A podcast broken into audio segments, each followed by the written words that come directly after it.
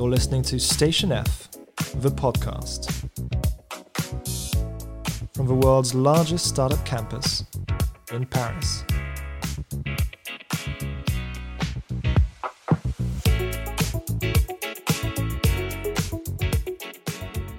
This is Station F, the podcast, and I'm your host, Roxanne Varza. This week, we're going to dive into the future of plastic with Simon Hombersley, who is CEO of Xampla, and Samantha Anderson, who is CEO of DePoly, a Station F startup and currently in the Female Founders Fellowship. Both of their companies are tackling the huge issues surrounding our use of plastic, but from very different angles. Samantha's company, DePoly, is developing a new form of recycling, while Simon's company, Xampla, is backed by Horizon Ventures and is developing a plant based alternative to plastics.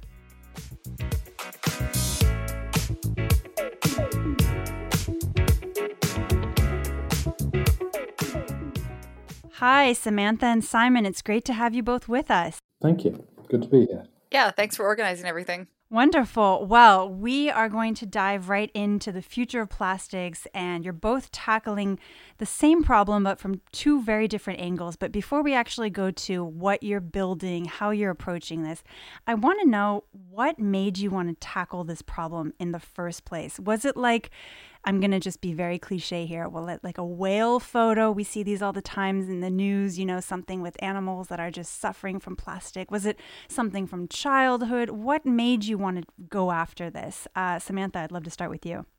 So I guess uh, we sort of fall into the cliche. Uh, there was a lot of media and news reports coming out about the amount of um, ocean animals uh, and and fish and whatever else that were uh, washing up on the so- on the shores, and just how much plastic was in their stomach. Um, there was a lot of reports on the size of the plastic patches in the ocean and how they compared to the size of U.S. states. Um, and then on the academic side of things, there was some research that had also been released saying that um, they now have found microplastics in humans, and they don't know what that's going to essentially do because this is the first time that this occurrence has essentially been been documented since i mean humans have been around. Uh, and so there it was a accumulation of all this that uh, made us sit down and go okay you know what? It's it's time to try and tackle this because um, you know the petrol industry and the oil industry and the plastics industry um, they they say that they're going to change and I'm, i think they're doing a lot of research to do it but i think startups can do it faster. So Wow, yeah, and I, I, you blew my mind with that, you know, equivalent of U.S. states comment. Um, we've all seen some crazy photos, but I think that image is a really vivid one. Uh, Simon, I'd love to hear from you.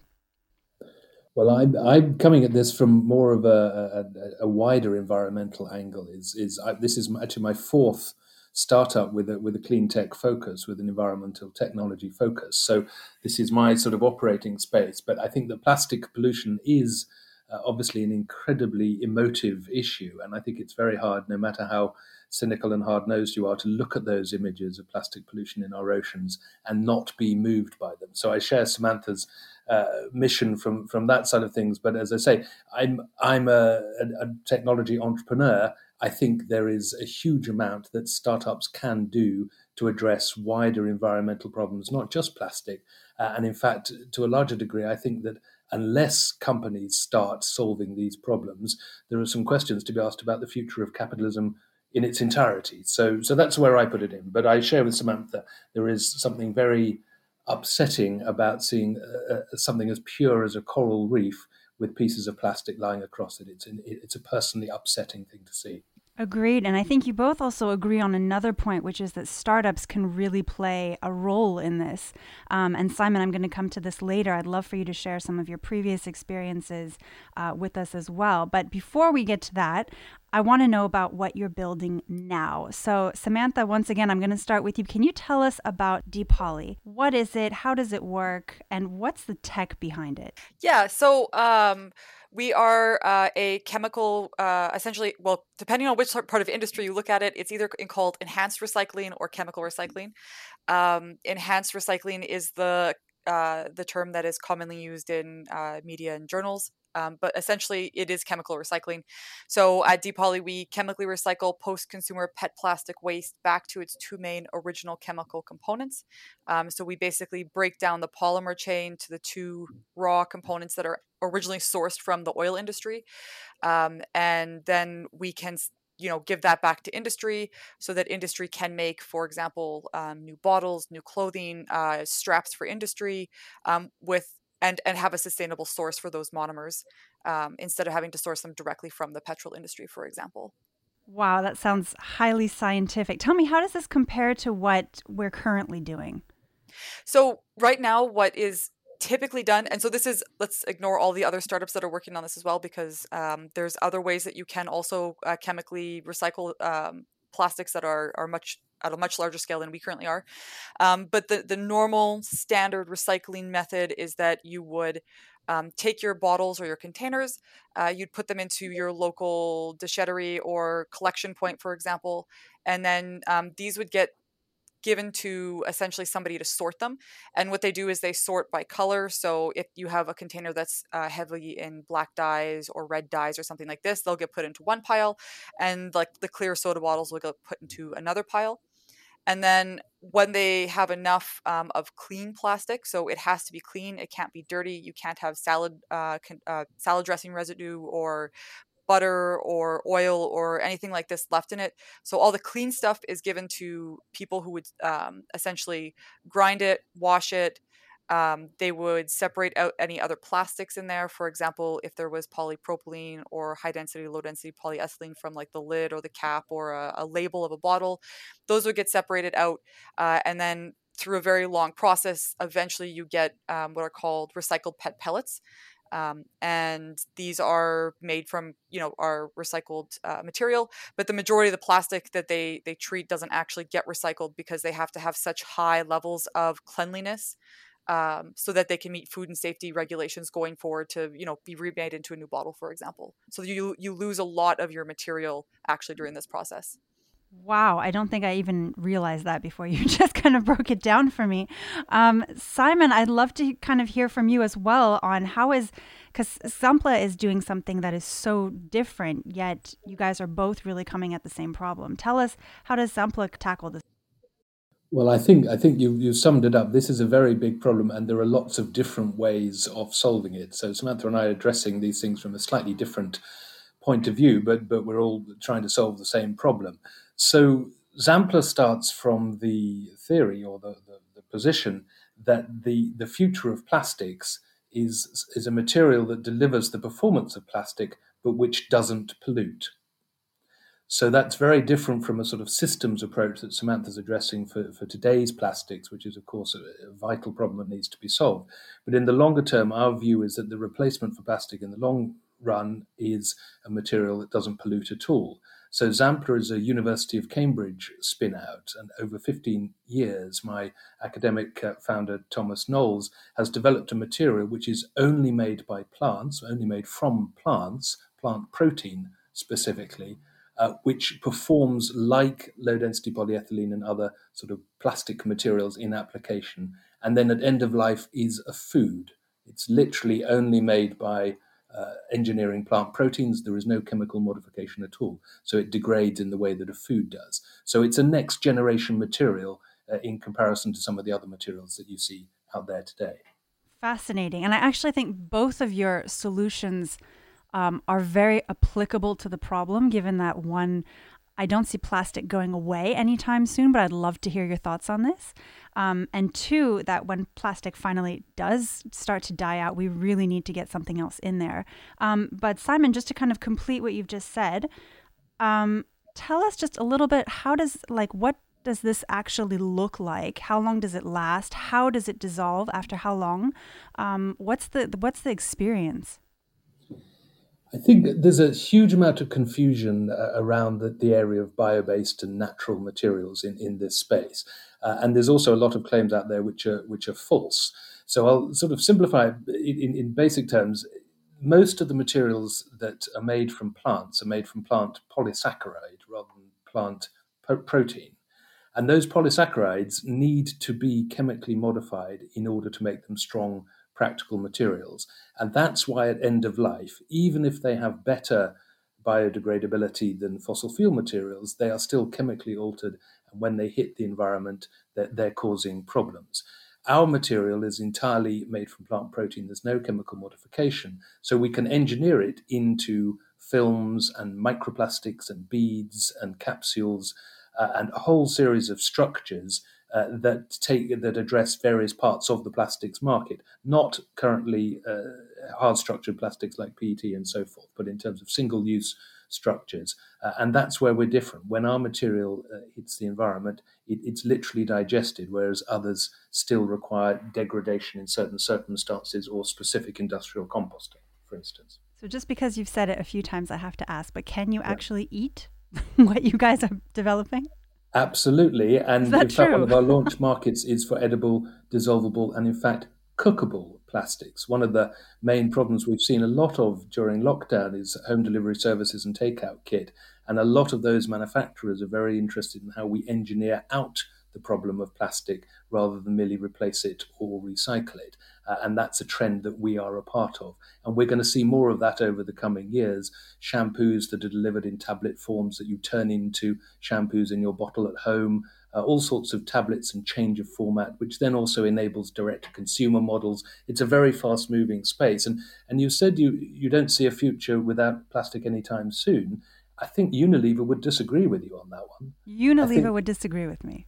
Yeah, I think these major brands are moving very, very quickly to respond to consumer drivers, and I think we're going to be seeing a lot less plastic uh, within a time frame of, of 10 years. Unilever's Clean Futures program is targeting 2030. That's nothing in the development cycle of some of these products. It's really very rapid change. That's very reassuring to hear. Samantha, I'd love to hear from you. Where do you, where do you see plastic uh, in the next 10 years? Um, so I, I completely agree when it comes to containers um, that they're the main people and the the big companies out there are looking to make changes now because uh, they have to respond to their clients and their consumers and and what we are basically saying is that we want uh, you know less plastic especially less single use plastic. Um, but the only thing is that for us and how we look at it is that's great but we use plastic in so many other things that people don't consider. For example t-shirts fast fashion brands um, runners um, even just straps for industry for them to maybe hold down some like materials on on planes or cargo ships or whatever like it's it's really plastic is everywhere um, and we can eliminate it from one source um, which we can be like the single use containers, or it could be from the shampoo bottles that you buy or, or whatever. Um, but tackling the problem on a large scale is going to have to address like the the plastic industry as a whole, um, and that's going to be a much longer chain change, um, and which is what we're hoping to help solve because then at least a lot of these companies that rely on PET plastic that they can't change to something like um, a biopolymer or or anything like this, they have access to something that's sustainable now instead of going back to like the raw material that you would source from oil and gas. Interesting. And so I just I'm I'm wondering if it isn't almost like a go-to-market problem. Like how do you actually solve the plastic issue? You mentioned that you have to address the whole industry would it come from regulation? Would it come from big corporations like Unilever? Is Unilever exceptional or is it becoming a larger trend? Uh, does it have to come from consumers? Where do you guys really see the major change coming from? Simon. I think I think Unilever is a leader, but it's not exceptional.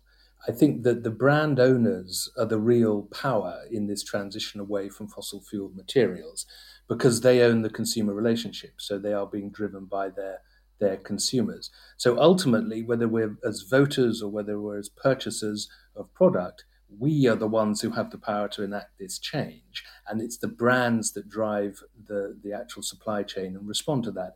So regulation, politics all have a part to play, but actually it's we as consumers and our behavior that, that makes the difference. Um, but I do agree with, with, Samantha, it's an enormous problem and there's an enormous sort of challenge to solve this.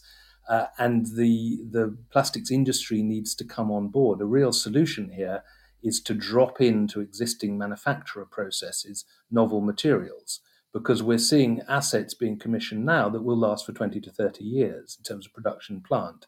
So one needs to work with those existing uh, systems if any form of change is, is to be enacted in a meaningful way.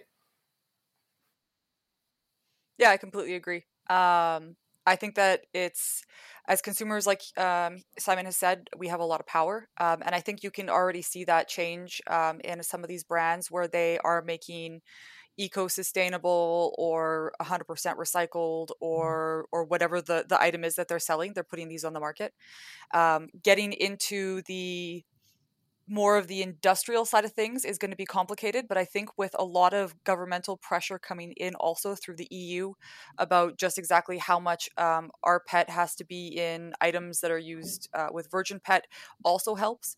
Um, I think it's going to be we're going to have to tackle the problem. It's going to be a group thing. Um, it's not just going to be consumers. It's not just going to be government. It's not going to be just um, the plastic manufacturers. It's going to have to be everybody coming on board. Um, and if it means that one person's putting slightly more pressure so that the other person kind of picks up their feet and gets going, it might come down to something like that as well. Interesting. So there's there's hope, but it's a very big collaborative group effort. Um, super. Well, I'm also wondering what because you've both kind of and Simon, you've mentioned that you've kind of been in uh, the clean tech space for quite a while, but I'm wondering what surprised you about this space when you launched your businesses. Is was there anything that kind of was either disappointing or exceptional? Um, Samantha, I'll start with you. Um, for me, I thought what the main thing that hit me, especially coming into clean tech um, right out of academia, was exactly how many startups are trying to fight so many of these problems. And I think that uh, from a, a non-startup point of view everybody always looks at like the big companies and goes oh they're doing something and these are the only people that maybe are working on it um, but behind the scenes i mean you've got even just for uh, depolymerization of plastic, there's probably like 30 companies that are trying to to figure that problem. In, on the pyrolysis side of things, there's companies that are trying to make it more efi- uh, efficient. Um, and even from a completely different area in carbon capture and storage, there's there's tons of startups that are working on this, and it's amazing to see what goes on behind the scenes that people don't really notice. Super. And Simon, given it's your fourth or fifth company, I can't remember. I'm feeling surprised. very old now. Um, yeah, I'd say that what is significantly different about this uh, time now is is in the past when I've worked on projects or companies that might be addressing climate change or they might be addressing energy efficiency or water leakage or so forth. People are aware of the problem, but there isn't a real energy in solving it. I have never ever had the sort of response in the past that I'm getting from major companies at the moment around plastic uh, as an issue. And that response is taking the form of things like, for instance, customers telling us that they're prepared to reformulate their products to be compatible with our packaging materials. Now, that's an extraordinary thing for major companies to be that engaged with solving a problem that they're prepared to reformulate, change brands, and so forth. And it's all because of the timeliness uh, of this issue. And, and from Xampla's point of view, we're fortunate is we've got core research. You know, we're a deep tech business based on, on great science from Cambridge. Core research coming out of that research base at exactly the right time to make a real commercial impact. And that's very, very unusual. Very unusual. Well, that's very promising to hear.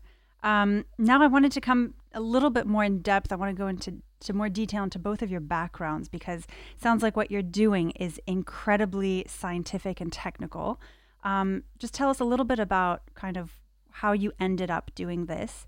Um, and I'm going to characterize it a bit, but do you actually need three PhDs to be able to run a company like this? Simon.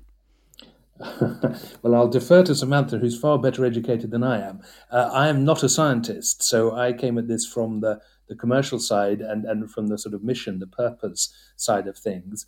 Um, but yes, I think broadly one needs a balance of skills. Commercial is in there, but but deep tech is what is going to solve these problems.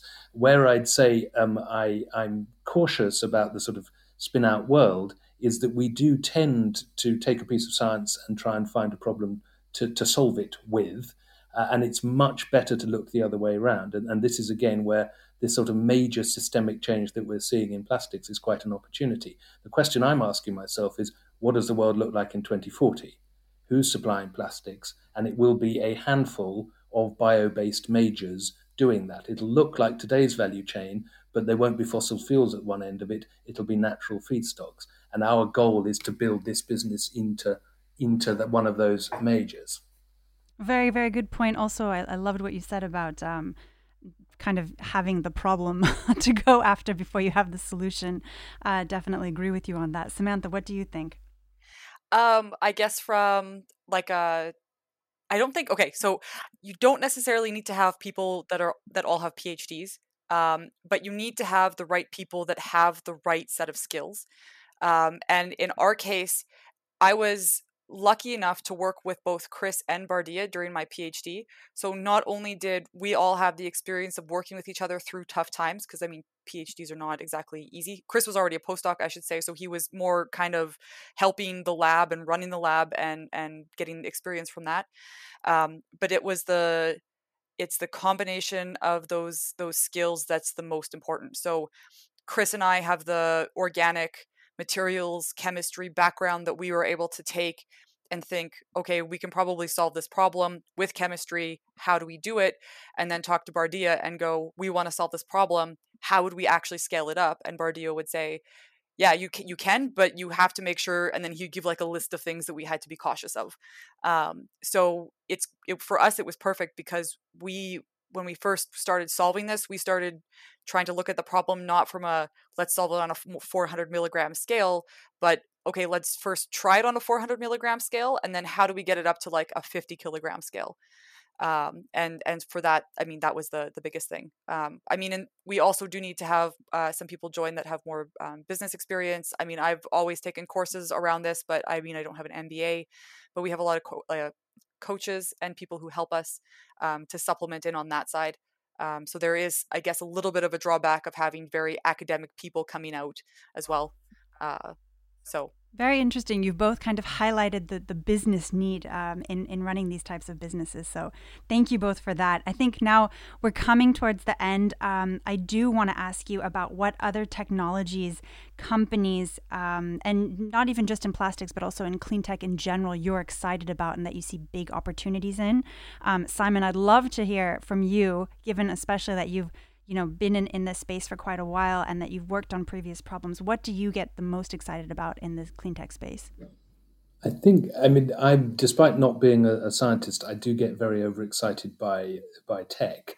Uh, and there are any number of solutions coming out of major universities and, and other places as well, uh, which excite me. But but I think I'm also a very practical person, and oddly, I get quite excited by the dull practical things that are actually going to implement the change. So, you know, a, a clever app that optimizes the logistics in a business is going to have greater impact on climate change than some huge, clever geoengineering project that gets the front page newspaper and excites me, but is never going to see reality. So, so that's a very boring sort of answer, but actually, sometimes in the nuts and bolts where the real progress is made, and and that's analogous to you know computing in its widest forms and, and semiconductors and so forth.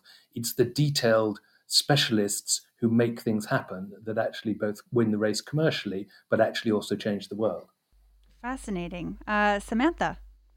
Yeah, I have to completely agree. Um, I mean, I'm always excited by chemistry, chemistry like startups and and these big engineering projects. Um, and it's it's amazing to see what is being done on the chemical recycling side, uh, on the water purification side of things for countries that um, have low access to water.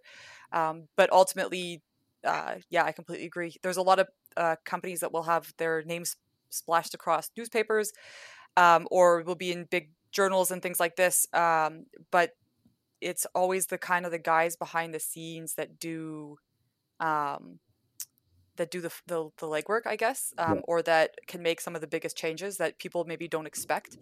Uh, so yeah, um, I, I completely agree with Simon in this case.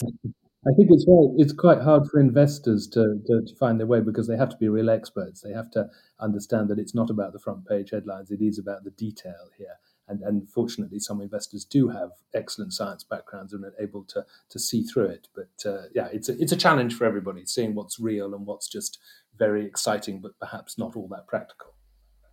Interesting. And Simon, um, do you have any names of companies that come to mind? Uh, not particularly. I mean, I think I can list our competitors, the ones that we think are exciting, the ones that we think are not so exciting. There's a French company called Lactips that we have a very high regard for, which is a, a protein materials business. Um, but but again, part of what I look to when I'm looking at companies in our space is their commercial progress and their commercial credibility. And Lactips mm. has a lot of that, uh, as well as the science side. So. Um, yeah, I'd leave it at that. And on materials, I'd say PHA. If we're looking into the future, PHA in the plastics world, I think is is a credible one. Whereas a lot of the PLA and some of the other materials out there are not genuinely sustainable solutions. I'd also say there are te- incredibly interesting things going on in developing nations where the plastic problem is is front and central. It's their beaches that are getting polluted, and sometimes those are incredibly low tech, even if it's just reuse of, of plastics or it's it's dispensing uh, directly from a bottle rather than single use sachets. Those are the sorts of really practical solutions to problems which are actually solving them today and do not require billions of pounds of investment to roll out. Perfect. I think that is a terrific note to end on, especially because that leaves our listeners with a potential startup opportunity if they'd like to go after it. Uh, Simon and Samantha, it's been wonderful having you both with us. Thank you so much. Yeah, thank you very much. All right, everyone. Thanks for tuning in. If you liked this episode, make sure to give us many, many stars. And if you have feedback or if you want to suggest a topic or a guest, we'd love to hear from you on Twitter or by email at press at stationf.co. Finally, make sure to follow us and not miss out on our next podcast episodes. We are available on all your usual podcast platforms, including Apple, Spotify, Deezer, and Google. All right, see you soon.